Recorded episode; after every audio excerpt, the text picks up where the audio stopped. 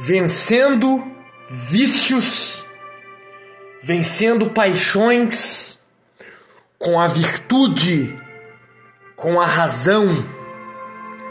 Peço primeiramente, amigos, que sigam meu canal no Telegram aqui embaixo, pois é lá onde eu posto tudo referente a coisas que eu não posso postar em outro lugar a não ser no Telegram além de áudios, além de vídeos de canais amigos, além de PDFs gratuitos, entre várias outras coisas.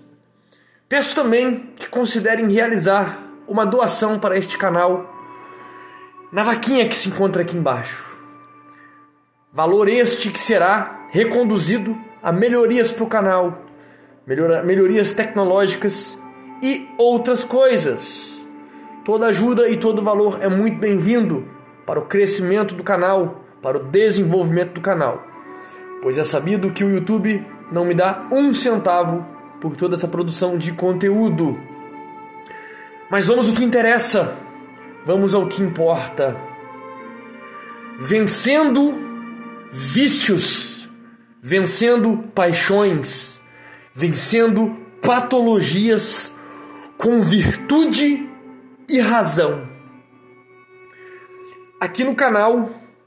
Eu já trouxe vários vídeos de várias formas de se vencer vícios, sejam eles quais for, drogas, álcool, pornografia, masturbação, agressão, compulsão, tara, ansiedade, medo, dificuldades, timidez, tudo, tudo, tudo trouxe várias formas a respeito disso. Hoje eu quero trazer, falar, comentar como vencer tais coisas com a virtude e com a racionalidade. Né? Muita gente fala da questão da meditação, da oração a Cristo, da consagração, né? do jejum, do asceticismo, do ascetismo. Mas ninguém fala, talvez, de que há forma de se vencer todos esses vícios, todas essas patologias, sem detrimento de tudo que eu disse, de tudo que eu já preguei neste canal, de toda essa consagração que eu acabei de falar. Você também pode vencer todos esses desejos que te perturbam, todos os vícios, todas as doenças, todas as loucuras, todas as taras, todas as perdições, todas essas insanidades da mente e da alma humana com a virtude e com a racionalidade. Que virtude usar aqui? A virtude da temperança, do controle temperamental, a virtude da altivez, a virtude de compreender que você foi nascido para coisas altas, para coisas valorosas, para coisas valiosas, para coisas divinas. Como pode um príncipe, uma princesa de Deus, filhos e filhas do Altíssimo, ficar a sucumbir com desejos tão baixos, tão animalescos, tão podres? Como o que se observa na modernidade, na contemporaneidade. Se o seu vício é masturbação, se olhe como um príncipe regente do Altíssimo, do reino celeste, dos céus. Você acha que um príncipe se coloca numa situação, numa circunstância tão degradante, tão podre, tão, sabe, tão vil, tão desgostoso tal prática. Não estou falando que você nunca irá se masturbar e ser insano. Isso é inumano. Isso está, isso vai de contra a natureza do ser humano, a fisiologia humana. Eu estou falando a masturbação voltada à pornografia, voltado a desejos ilícitos, voltado a transformar a mulher ou o homem num pedaço de carne, uma picanha sangrenta, um filé mignon. Né? Não. Não pense na carne desse jeito, não, porque carne é gostoso demais, mas não pensa dessa, Não pense dessa forma. Analise o parceiro, a parceira como objeto. Ou não só o parceiro e a parceira. Uma pessoa qualquer que você pega como objeto para realizar a sua tara da masturbação, a sua tara masturbatória. Isso é baixo. Isso é profano. Isso é medíocre. Isso é reduzir uma criatura, um príncipe dos céus, uma princesa do Altíssimo, a um cão sarnento, né? a um mendigo, a um lixo. Isso é tratar as patologias humanas com a virtude e com a razão.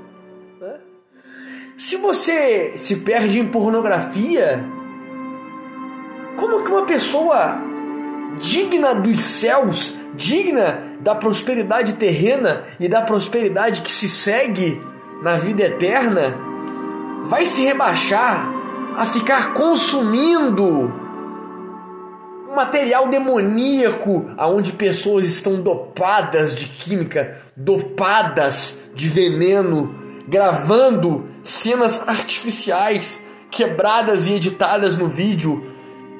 Uma coisa monstruosa onde só traz sofrimento, onde só traz desgraça, onde só traz perdição. Você vai se imiscuir, você vai se fazer um com isso?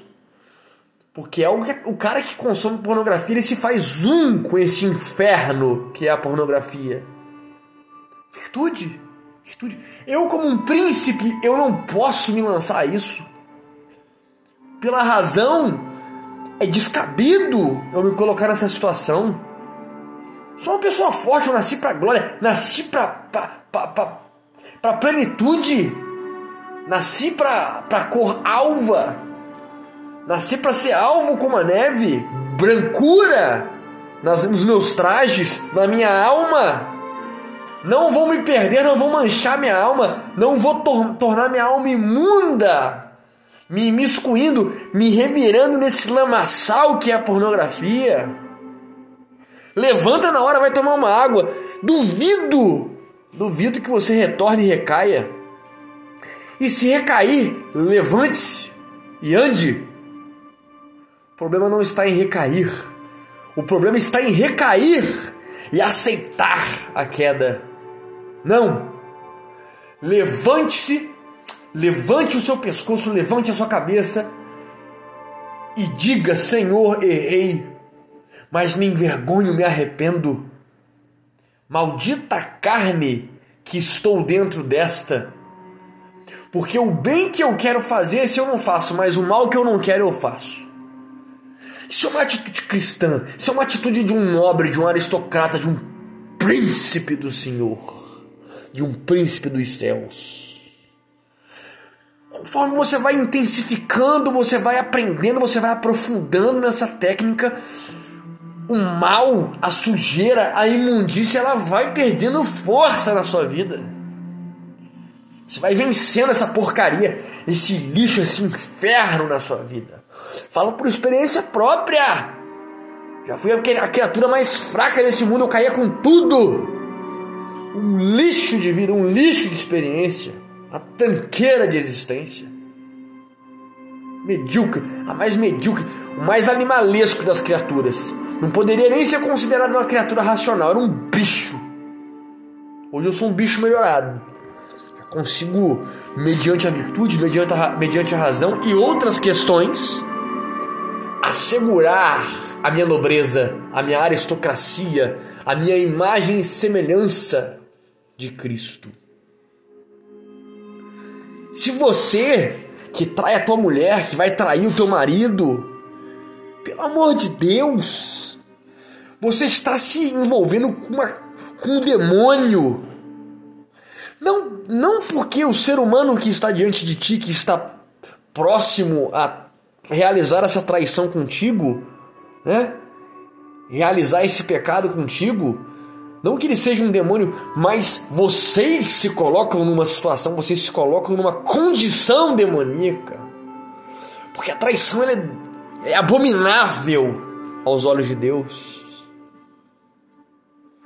Acontecem acidentes na vida, mas Aí 99% das traições elas são consentidas, elas são planejadas, elas são tramadas, elas são arquitetadas, elas são agendadas. São arquitetadas. Aí está a desgraça, aí está a corrupção, aí está a mácula. Às vezes, por uma fraqueza humana, você se pega, você vai e cai, né? De uma forma. Não é, não é desculpa para trair também, mas às vezes pode acontecer. Mas não é a maioria esmagadora dos casos, porque a maioria esmagadora dos casos é premeditado, é agendado, é planejado, arquitetado, é uma engenharia planejada semanas antes, meses antes para que em certo dia aquilo se consume. Né? Esses dois demônios se encontram para perverter.